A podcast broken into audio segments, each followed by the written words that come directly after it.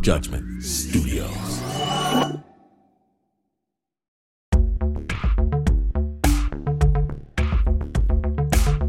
Growing up, I marveled at the kids in high school who insisted on standing out. The ones sporting spiky, multicolored hair, vampire makeup, platform boots, wearing the whole ensemble to history class. They rejected the social order, even as I tried so desperately to work myself into it. Me casting about like a new arrival from a different country because basically, for all intents and purposes, I was foreign. My home, my church, the places where my family spent the majority of our time was a land apart from high school. Where not only did our apostle, Herbert W. Armstrong, routinely speak to the Lord God of the universe, the Lord God of the universe spoke back. Every week in services, we learn the end times were nigh. In our secret world, devils were cast out of sinners and healings were performed in the name of Jesus with an anointing cloth and holy olive oil. Come out, spirit of cancer. Be gone, wicked chest cold. Be gone in the name of Jesus the Christ. I did not speak of this land in high school.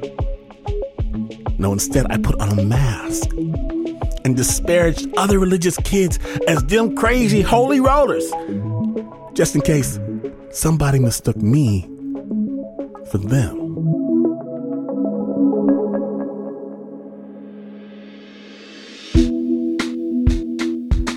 Today in Snap Judgment, I'm going to ask you to put on a very different type of mask. We proudly present No Angel. My name is from Washington. Be gone, foul spirits. When you're listening to Snap Judgment. Snap Judgment.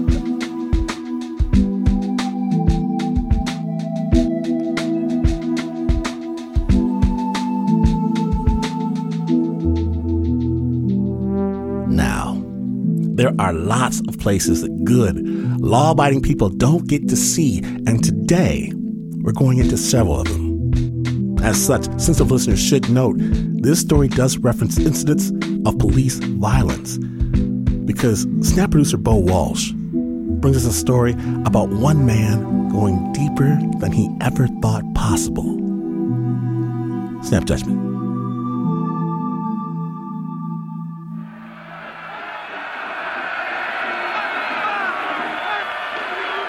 Sets up to throw a quick one, gets it away, and it's caught. Great catch by Jay Dobyns. Goes down the pipe, big play, gets it completed. In the spring of 1985, a young wide receiver out of the University of Arizona named Jay Dobyns walked onto the football field at the NFL's pre draft combine, hoping for a chance to make it to the big time. I got paired with a couple guys that I'd never heard of, same size, same build as me. Uh, one guy was from Kutztown State, which I'd never heard of. There was another guy from a small school in Mississippi. So we start running around during these drills. And 10 minutes into the workout, I realized I wasn't going to be a professional football player. I couldn't do what these guys could do. I wasn't as athletic. I couldn't run as fast. I couldn't jump as high. I wasn't as skilled. And I was like, man, I never heard of these dudes and I can't keep up with them. How am I ever going to make it in the league? Well, as it turned out, the kid from Kutztown State was a player named Andre Reed, who went on to play 15 years in the NFL for the Buffalo Bills, was on all their Super Bowl teams, is in the Hall of Fame now. And the kid from the small school in Mississippi went to Mississippi Valley State. It was Jerry Rice, arguably the greatest football player to ever put on a helmet and shoulder pads. In college, Jay had gotten used to crowds screaming for him and was addicted to the adrenaline rush. But now, with his NFL dreams crushed, he didn't have a plan B. The television show, Miami Vice, had become very popular. We had never seen a cop show like that. Everything had been uniformed policemen and detectives responding to crime scenes. And then Miami Vice shows up, and it's this undercover world, and Sonny Crockett's wearing a Hugo Boss suit, and he's driving a Lamborghini around South Beach, and he's meeting with these drug kingpins, and there's tons of cocaine on the table, and he's got models bringing him mojitos at mansions, and I was like, man, you know what? I like. I can do that. I think I can do that. This is super interesting. It's super challenging. And so, in kind of a hokey way, I was actually inspired into law enforcement by Hollywood and by the vision that Hollywood had created for me of what a life in undercover might be. Jay was 26 years old when he was hired by ATF, the Bureau of Alcohol, Tobacco, and Firearms. And his first week, it was TV worthy. I got hired on a Monday. I got sworn in, raised my right hand, took my oath, was given a badge and, and a temporary gun. I hadn't been through any training academy.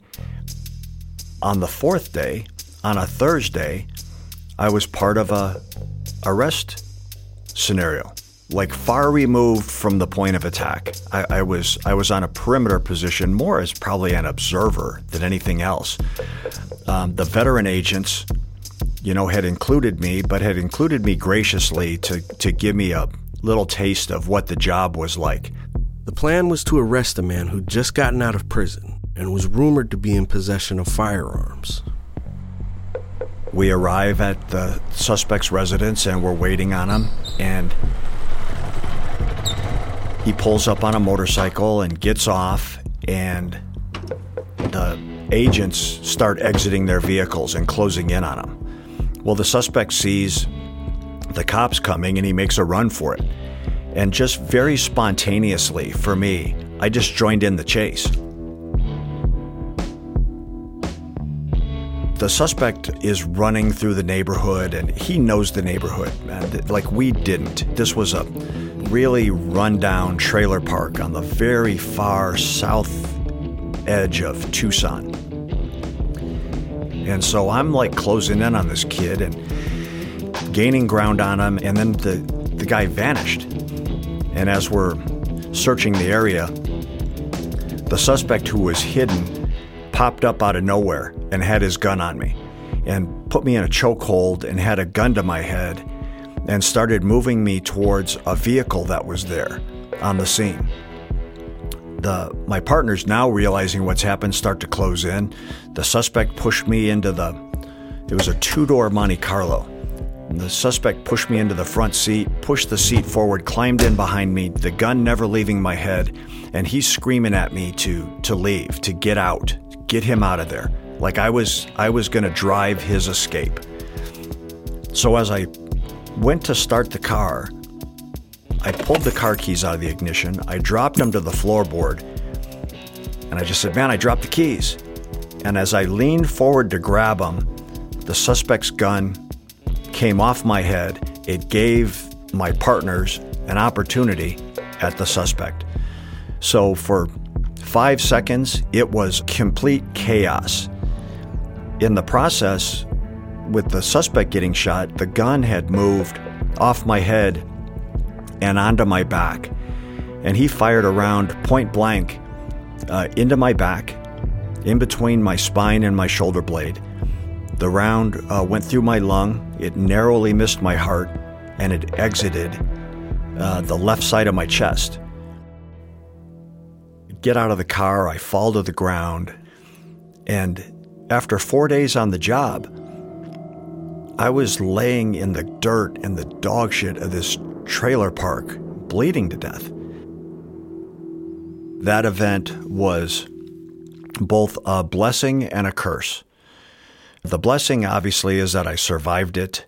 It brought me some notoriety within ATF that this young agent who was just on the job was shot after four days, came back to work very quickly, like was enthusiastic to come back and try again and do the job.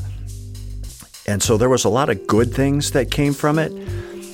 Probably the bad thing that came from it is that it gave me a false sense that I was bulletproof I felt like I was invincible. Jay started taking on cases that others often deemed too dangerous or impossible. I had solely focused my energy and attention on undercover work. That's what I loved. That's what I wanted to do. That is why I came to ATF. And I tried to touch every undercover investigation that was available to me. Gun cases from pop guns to shoulder launched rockets, drug deals from street level dope to cartel level dope. I did gang infiltrations, one on one cases, portrayed myself to be a contract killer in murder for hire cases.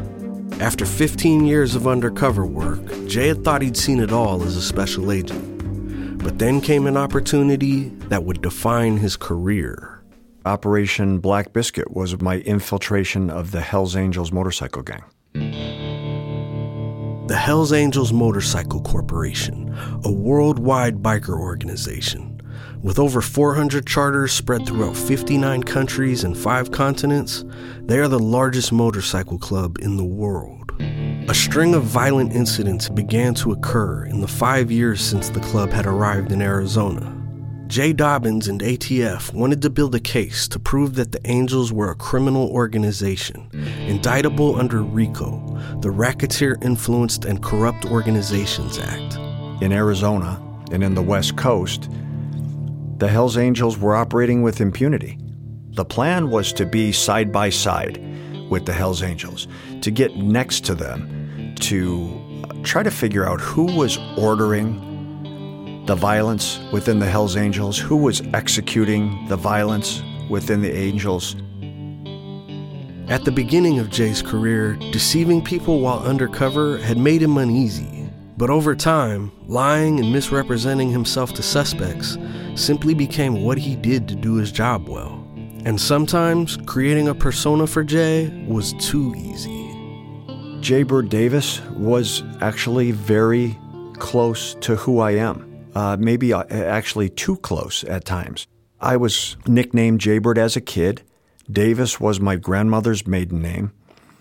And ultimately, the cover story that I used was built over time and experience. I, I played a debt collector, I played a gun runner. I always had two guns on me. Jay and his team, two cops and a couple informants, posed as members of a small motorcycle gang from Tijuana, and he began making introductions through a series of gun deals. By the way I carried myself and presented myself, you know, suspects began to assume that I did contract killings, and then I started getting solicited for murder for hires. When the Hells Angels infiltration actually kicked off in the Bullhead City, Arizona area, I'd already had a reputation as a criminal on the streets there. The next move for Jay Bird would be to attend an annual biker rally called Too Broke for Sturgis. The whole team hopped on their Harleys and rode into a northern Arizona campground. Man, it was a big event tents and vendors and music, and we were turning a lot of heads like people hadn't seen us. They were very familiar with each other. They were very unfamiliar with us. Like, who are these dudes? Like, where did they show up at? The Hells Angels had a tent and they had a, their own isolated area within the party. And a lot of people, most of the people, were intimidated to even approach. Like, man, you didn't go into there. You were walking into the lion's den to go around and socialize and approach the Hells Angels, you know, under their tent, under their banner. A Hells Angel member came up and said, Bad Bob wants to invite you over to the Mesa Clubhouse. And we were being a little bit coy, like, you know, okay, thank you, you know, we'll see. And then he corrected his invitation. He goes, You need to understand something. It's not an invitation, it's an order. Bad Bob was the president of the Hells Angels Mesa Charter. He had influence. He was a shot caller. If we were going to operate, the first pass, the first check was going to be through Bad Bob. We show up at the Mesa Clubhouse and park our bikes and are backing our bikes into some parking spots, and we're greeted by a couple members with guns out and baseball bats. And, you know, that's how they say hello. during this case, I open carried twin Glock pistols in a shoulder holster. So I had a gun hanging under each arm almost everywhere I went. So we come to the front door at the Mesa Clubhouse and we're getting ready to enter. And the member that was working the door, he said, Sorry, Bird. He goes, You can't bring those in here. And a couple of my partners had already stepped inside. And I knew that at this point it was critical. I had to take a stand. And I just replied, I don't take my guns off for anybody, not even for the Hells Angels. If you think you're the only people out there that have enemies, you're wrong. So I'll let my brothers go walk through and say hello and party with you guys. I'll just wait out here on the sidewalk. If Bad Bob wants to come and speak to me, he can speak to me out here, but I'm not taking my guns off. And there was a bit of a standoff there. And the doorman, he said, Bird, I don't make the rules. And we're just kind of eyeballing each other toe to toe, neither side willing to give in. And then Bad Bob appeared. And he said, I do make the rules. Come on in. And he put his arm over my shoulder and brought me in the clubhouse. Just the way he walked us around his clubhouse, like his sense of pride in that gang, like th- there was no fake in it. It was entirely sincere. There were trophies and banners and pictures that documented the Hells Angels' history and their heroes. Bob said, I know you guys are running guns. Uh, I know you're taking guns south. I know you're involved in the criminal underworld. I just need to know what's going on. I don't want to have surprises. If you're doing something, you can do what you want. You have my permission to run your black market business however you see fit. Like, don't be keeping secrets from me. I don't want to hear about problems. I don't want to be dealing with your issues because I have vouched for you.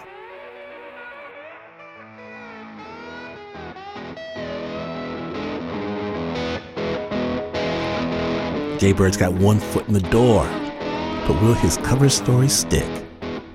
Stay tuned.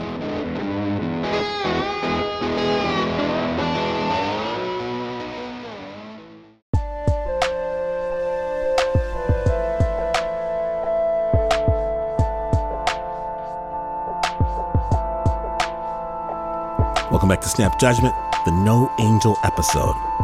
Our story follows an undercover officer and, as such, contains descriptions of violence. When we last left Jay, he'd made a powerful ally and a high ranking member of the club as he began to enter the outlaw biker underworld. Snap Judgment.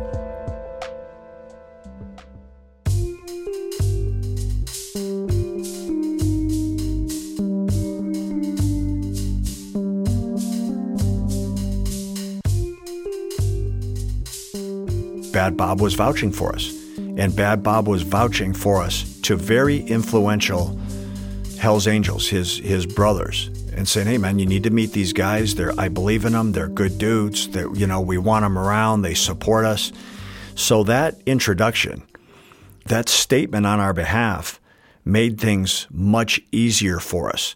We would go and introduce ourselves to new people, to new members, and they'd be like, "Man, I know who you are. Man, I heard about you. Man, welcome. Come on, let's go have a beer." Starting small and being relatively unthreatening allowed us to get our feet on the ground, establish ourselves as being solid, and then try to expand from there. It wasn't like we showed up and wanted to do a, a 50 key methamphetamine deal with people that they didn't know, but to buy an eight ball of meth.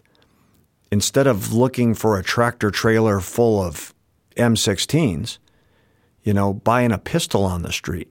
With every low level street deal, Jay and his crew looked more believable.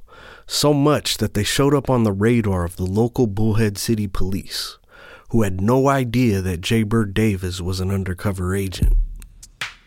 I found out about their interest through a member of the task force who was going to uh, statewide criminal gang meetings and it was being discussed at those gang meetings. Hey, Bullhead City is, you know, is looking at this new group of guys up here. He came back with a flyer that just basically said, like, beware, these guys are armed and dangerous. But the flyer had a picture of me on it that was taken at a traffic stop. Now, we knew we had to be careful. We knew that Bullhead was on us, but we also knew, like, hey, even the cops are buying this. In just a few months of Operation Black Biscuit, Jay had gotten in quicker and deeper than he thought possible, and evidence was piling up to build the case. We were getting guns, we were getting drugs, we were getting explosives, we were getting contraband. The gunrunner role was beautiful in that it let me come back to someone who I'd purchased a gun from and ask for more and ask for volume and try to find guns that maybe someone needed to ditch or get rid of, whether it be stolen or it had been used in a crime or it had been used in a homicide. Jay was working 70 hour weeks, living out of an undercover house in Bullhead City. Five hours away in Tucson, he had a wife and two children. But the deeper Jay got into the case, he was thinking less and less about his family and was becoming more and more the man he was pretending to be. I never stopped being Bird. I didn't turn it off when I came home and then turn it back on when I got back on the streets. I wasn't Jay Dobyns' husband, father, friend on Saturdays and Sundays. And then Monday through Friday was this smoking and joking gangster. I just didn't do a good job of separating those two different lifestyles. I had been, you know, in role and with the gangsters for, you know, an extended period of time, probably a couple months. And I came home and I was in my street role. And my wife pulled me aside and she said, You are not allowed to be gone for an extended period of time and then walk in this house and treat me and your kids like we're street people. In my self defense at that time, I told her, I said, I am not a light switch. I can't turn this on and off. I have to be all in. People that dabble in this, people who are not entirely committed, end up dead.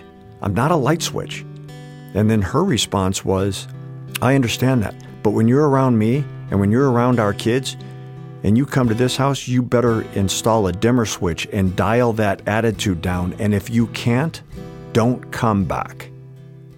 You know, I would come home and do the bare minimum that I had to do to keep my family running. I'd pay the bills, pat the kids on the head, have a cup of coffee with my wife, but in my heart, in the back of my head, I didn't want to be there. I wanted to be out with the gangsters. I wanted to be smoking and joking. The danger and the violence and the intensity of that world had become my heroin. I needed that fix. And the mundane pace of being at home and a family man wasn't getting me high. So Jay left his family that weekend and came back less and less each month. Back among the Hells Angels, Jaybird's reputation was spreading. At the time, there were six active Hells Angels charters throughout the state of Arizona, and several of them were sizing him up as a recruit to join their family. Bottom line is, is I wanted in. I, I started making decisions to get inside because that is where I felt like I could do the most damage and I started positioning myself for membership. When the various Hells Angels charters started recruiting us based on us doing our jobs well, like man, it, like it felt pretty special. Like I was playing the prom queen. It was like everybody wanted to take me on a date. But Jay's superiors at ATF didn't actually want him to become a Hells Angel. They thought it was a step too far. But Jay wanted in. I desperately wanted to get my patch. I, I wanted to be the first guy, the first lawman that had infiltrated the Hells Angels. It had never been done before. My focus, selfishly, had evolved from really trying to gain evidence and further the investigation, and it had become personal for me to achieve that status. And then Jay got a break. The Skull Valley Charter in Arizona accepted him on probation. He would need to spend at least a year as a prospect proving his loyalty to the club before receiving his patch and being made an official member. You were not going to be made a member any sooner than one year. And there was no guarantee that on your 366th day you were going to be given a patch. One of the big mistakes that you could make as a Hells Angel when you're a prospect. If someone ever asked you, like, hey, man, like, when are you going to get your membership? When are you going to be a full patch? If somehow you had that date marked on your calendar, man, you were going to get throat punched. The answer was as long as it takes. Joining the club as a prospect meant giving up control. If you wanted in, you had to be all in. When we were operating independently, we could come and go as we pleased. We could go where we wanted, when we wanted. Uh, we weren't subject to any orders. We weren't subject to anybody else's authority. Then once we got on the inside and and were prospecting with the Hells Angels, now they controlled that. Now they told us where to be, when to be there. It was non-negotiable. The Skull Valley Charter, the president uh, was an old, old school Hells Angel, very traditional in his views of the Hells Angels, how the Hells Angels should look and act and conduct themselves. And I showed up one day at Skull Valley with flip flops on. And he dressed me up and down. I don't know who you think you are. I don't know who, you, I don't know what you're used to. I don't know where you've been. No member in my charter is going to wear flip flops. Like you get your boots on. I don't want to ever see that again. We are not the West Coast California Hells Angels. We are the Skull Valley Hells Angels, and we are going to look it and we are going to act the part. But Jay never really loved riding a motorcycle. And now he was going on 300 mile rides across the desert. What I really thought is when I die in this case, I'm going to die hitting a telephone pole on my motorcycle at 100 miles an hour. They only know full throttle.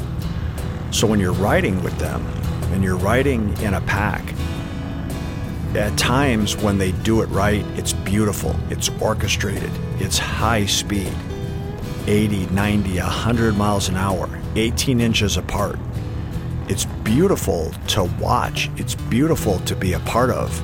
In essence, they're the Blue Angels on motorcycles.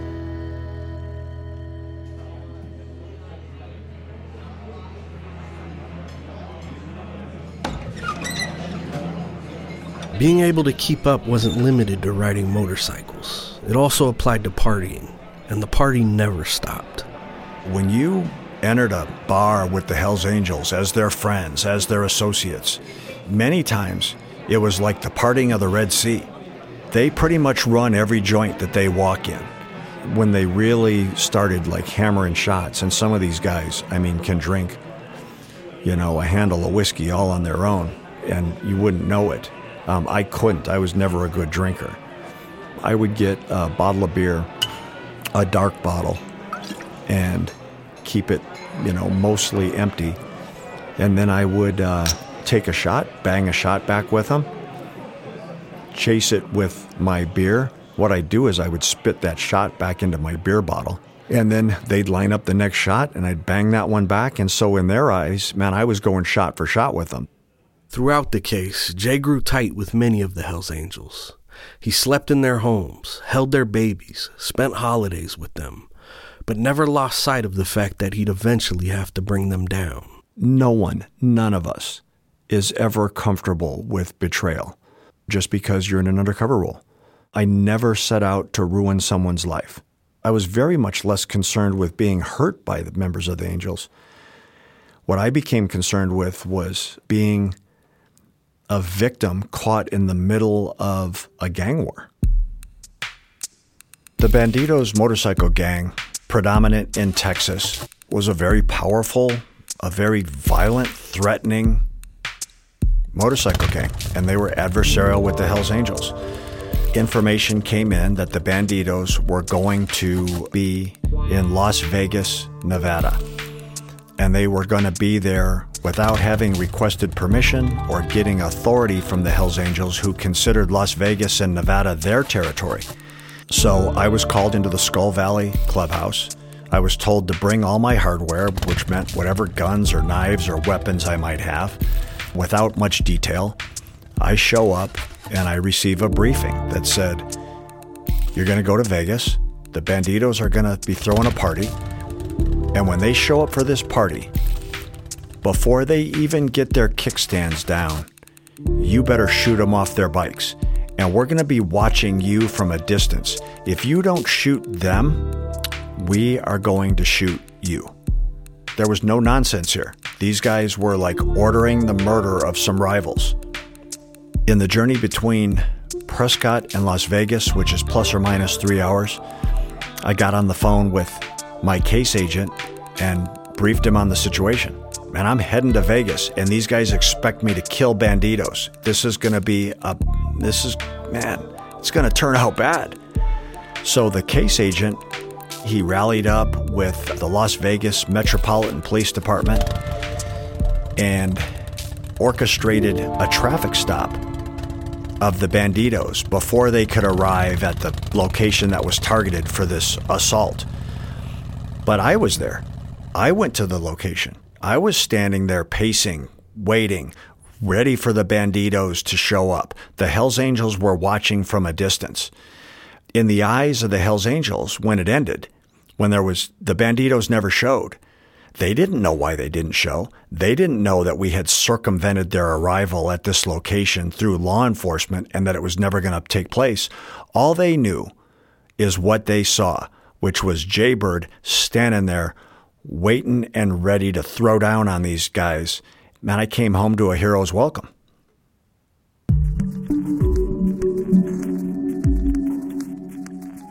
After the break, can Jay avoid becoming the very thing he's trying to stop? Stay tuned.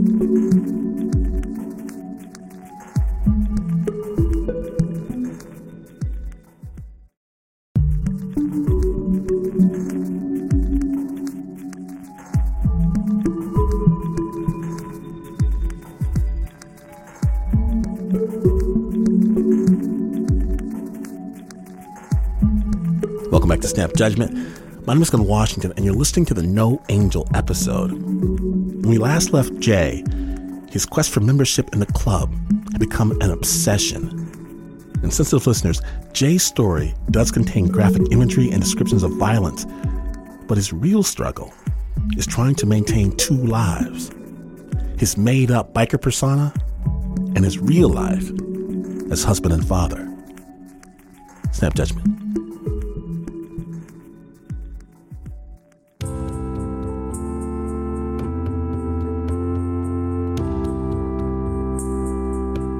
My son, who was a little boy at the time, for years, I would come home from operations, and when I was ready to turn around and get back to work, he would run out in the yard and he would grab a rock. He'd grab a little stone and he'd come running up to me, Dad, Dad, I got something for you. And so, for years, hundreds of times, my son, who was seven, eight years old at the time, gave me these stones. And man, I, I kept at least one with me at all times. I had one in my pocket. They were in the saddlebags of my motorcycle. They were in my undercover car. They were in my undercover house. I was handing them out to my partners. And I was saying, man, like, I don't know what kind of blessing Jackie is putting on these stones, but you have to keep one of these with you. We're operating and surviving and thriving in this tornado of violence. Man, keep this good luck charm with you. And there was a day we were getting ready to finish up, and we had one last big operation to perform. And I'm getting ready to leave. And this routine was the same. Jackie comes running up, Dad, don't leave. And he gives me a stone. And he goes, I've been saving this one for you. It's special. It's shaped like a heart. And, you know, I was a 40 plus year old man trying to comfort like this little boy. And I said, Dude, like all these good luck charms you've given me, man, I'm almost done. And as soon as I finish, I'm going to do all those things with you that I should have been doing. We're going to play catch. We're going to go swimming. We're going to ride bikes. I'm going to help coach your little league team. I'm going to do all these things that, as a dad, I should have been doing for you. But it's due to your good luck charms. I said, These things work so good. I've given them to all my friends. And this little boy is standing in my driveway and he's got like no shirt, no shoes on. Um, tears start running down his cheeks. And he said, Dad, they were only for you. You should have never given them away. And I didn't know um, how to react to that. And he said, Dad, those were for you to put in your pocket. And every time you think someone is going to hurt you, I wanted you to be able to reach in there and touch it and know that I was there to help you fight back. That is what I had done to my son. Jay needed all the protection he could get, as the Angels were in the middle of a long standing blood feud with a rival club, the Mongols. The story was that the Mongols were founded by a group of Latino men who originally tried to join the Hells Angels in the 1970s and were rejected because of their heritage. As the Mongols grew throughout the country, confrontations between the rival clubs became more and more violent. I had accepted that I wasn't going to make it through this. I just I had accepted it. I wasn't comfortable with it. I was doing everything I could to avoid it. I was I didn't want that. I wasn't seeking it. I didn't have a death wish, but I accepted, man, I'm, you're not going to make it through this. Uh, and that came from just living day to day as a gangster in the midst of a gang war. Eight or ten people I knew on one level or another were murdered during this time frame. I, I figured my day was coming. Is it coming from a bullet? Is it coming from a bike crash? Is it coming from a beating because there's a crack in my story? I knew it was coming. I just didn't know where from. Jay's superiors at the ATF could see how close he was to cracking the case, but also the danger he was in. Like any investigator, at any point in any case, is always looking at how much evidence do I have? How much more do I need? before this case is prosecutable, before you feel like you have enough to take our case, to take our evidence and our testimony into a courtroom and win. The one thing Jay knew was that once he was a member, the evidence would just get better, and he'd get the real dirt on the Hells Angels.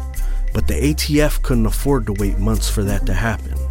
So Jay started to wrestle with an idea that he thought could speed things up. When I first started hanging around the Hells Angels, I asked, What do I do if I see a Mongol? The response to me was very simple it's your job to kill him. I saved that information, I put it in my back pocket until I needed it.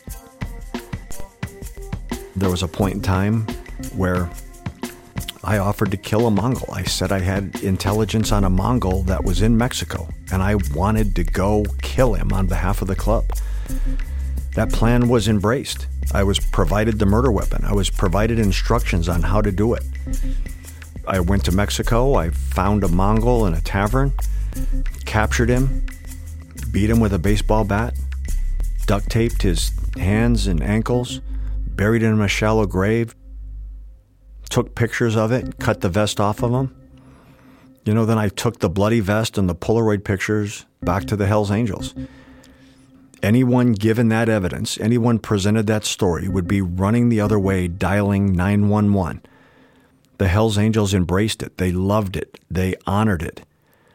Ultimately, what they didn't know at the time, it was all a bluff. It was a ruse. It was street theater. The reality of it is, is that we took a member of our task force, we dressed him in a Mongol vest, we dug a shallow grave, we duct taped him, we used cow blood and cow brains in the grave next to his head to make it appear that he'd been beaten and shot. We took pictures of it. We used a homicide detective who was very familiar with crime scenes and made sure that it looked appropriate, that it wasn't overdone or underdone. And then, you know, we took all this self developed, fabricated evidence of a murder back to the Hells Angels. After the evidence was presented, a member draped his Hells Angels cut over my shoulders and said, Hey, welcome to the gang. You've proved yourself. You took care of business. You showed that it, you understand what it takes to be a Hells Angel. Welcome to the club. But a few weeks after Jaybird was welcomed to the club, the ATF shut down Operation Black Biscuit. After 21 months, it seemed there was enough evidence for an indictment and prosecution. The financial costs of the case were mounting, but perhaps most importantly, Jay says the ATF feared he'd gone too far. Ultimately, what I thought was this brilliant Mongol murder plan probably is what ended the case because the decision was made the violence has grown too great. Like you are too close to the violence. We are no longer willing to risk a human asset to leave you in. My argument was like, I've positioned myself to now do the greatest amount of damage. The access that I will have as a member is going to open up to me. I can go wherever and do whatever. I will follow your instructions. But the shot callers did not see it that way.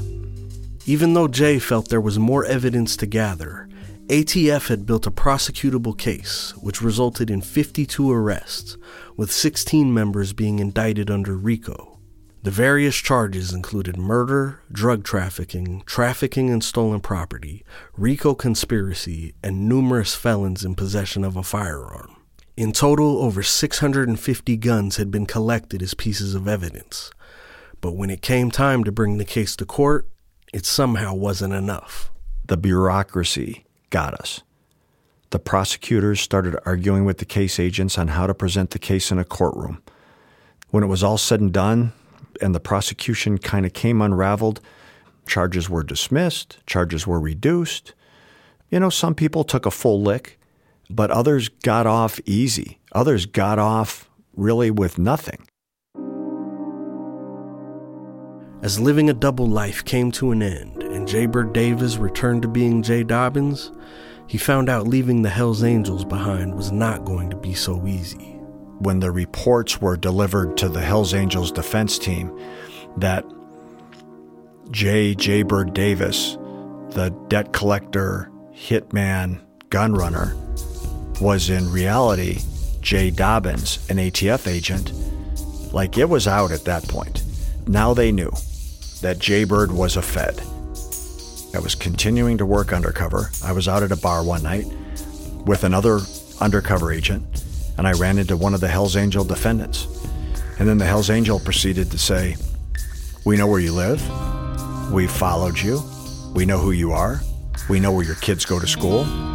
He said, I know you love that little boy. Someday you're going to wait for him to get off the school bus, and he's not gonna. He said, You are going to spend the rest of your life running from the Hells Angels. Jay packed up his entire family and relocated to California. But when his location was exposed, he had to move again. There were murder contracts placed on me. The contracts had been farmed out to the Aryan Brotherhood, to the MS 13, to a street gang in Los Angeles. The threats and the intelligence around them were deemed as credible, they were verified. My complaint is that ATF didn't pursue an investigation of them. You have to chase these into the ground. You have to be detectives and figure this out. And my agency didn't want anything to do with that. Jay and his family moved 16 times over the next five years. Then on August 10th of 2008, in a Tucson, Arizona suburb, during the middle of the night while his family was asleep, their home was set on fire. My house was attacked by arsonists. It was burned to the ground a real time threat had actually taken place, and I thought to myself, now they have to react. Now they have to deal with this. And I was wrong. They didn't.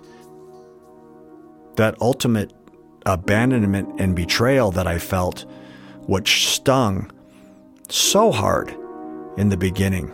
Now, when I look back on it, I'm like, you know what, Jay? You had that coming. You created such bad karma for yourself. I was so angry that my agency had abandoned and betrayed me. And then I looked at myself very hard and I said, dude, you abandoned and betrayed your own family.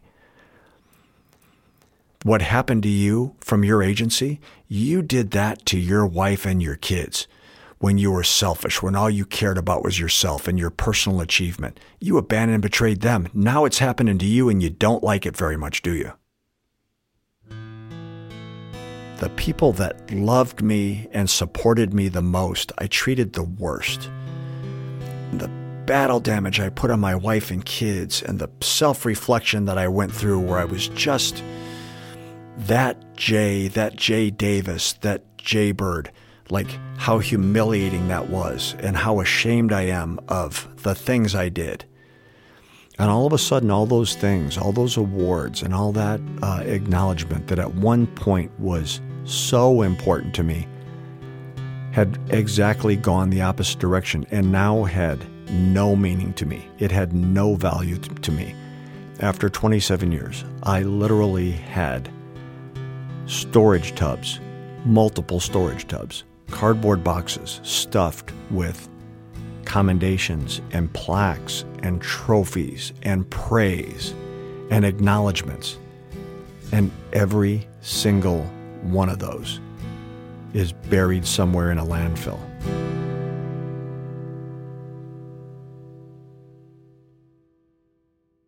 I had no problem loading them in a garbage truck, knowing that they were going to be buried in a landfill. That's where I wanted them. I wanted them buried and gone and never to be seen again. And people say, Would you do it again? And it doesn't take me but a second to answer yes. Yes, I would do it again. I believed in it. I loved it. I loved my job. I did it the best I could. I would do it better, though. I would do it cleaner. I wouldn't scuttle everything that, that was important to me, but would I do it again? I would do it again in a second. I would just do it better.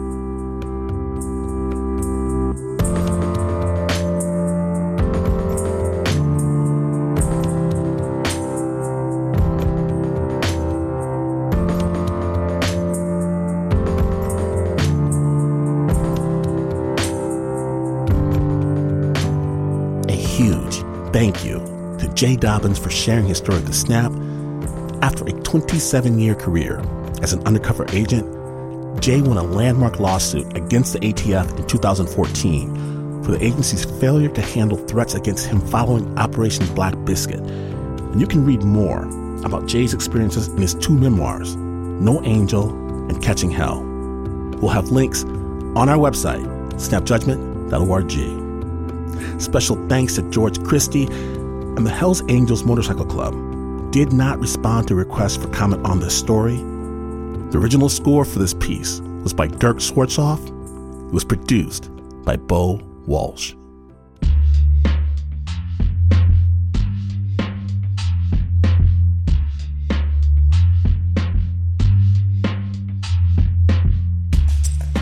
Amazing, right? And you already know the power of snap storytelling, but others, people you love and care about, might not be so fortunate. What can you do to help? Well, what you can do is take their phone device, snatch it from their fingers, and even while they scream, subscribe them to the incredible Snap Judgment podcast. Bada bing, bada boom. You've just given the gift of story. Is there any other better present? I don't think so. More narrative journeys than you can shake a stick at. Snap Judgment Snap is brought to you by the team that can live undercover for years and you would never suspect anything.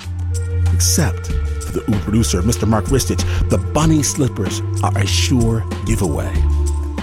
Nancy Lopez, Pat Mesiti-Miller, Regina Bediako, David Exum, Anna Sussman, Renzo Gorio, Shaina Shealy, Teo Ducot, Flo Wiley, John Facile, Marissa Dodge, Davy Kim, Bo Walsh, and Annie Nguyen.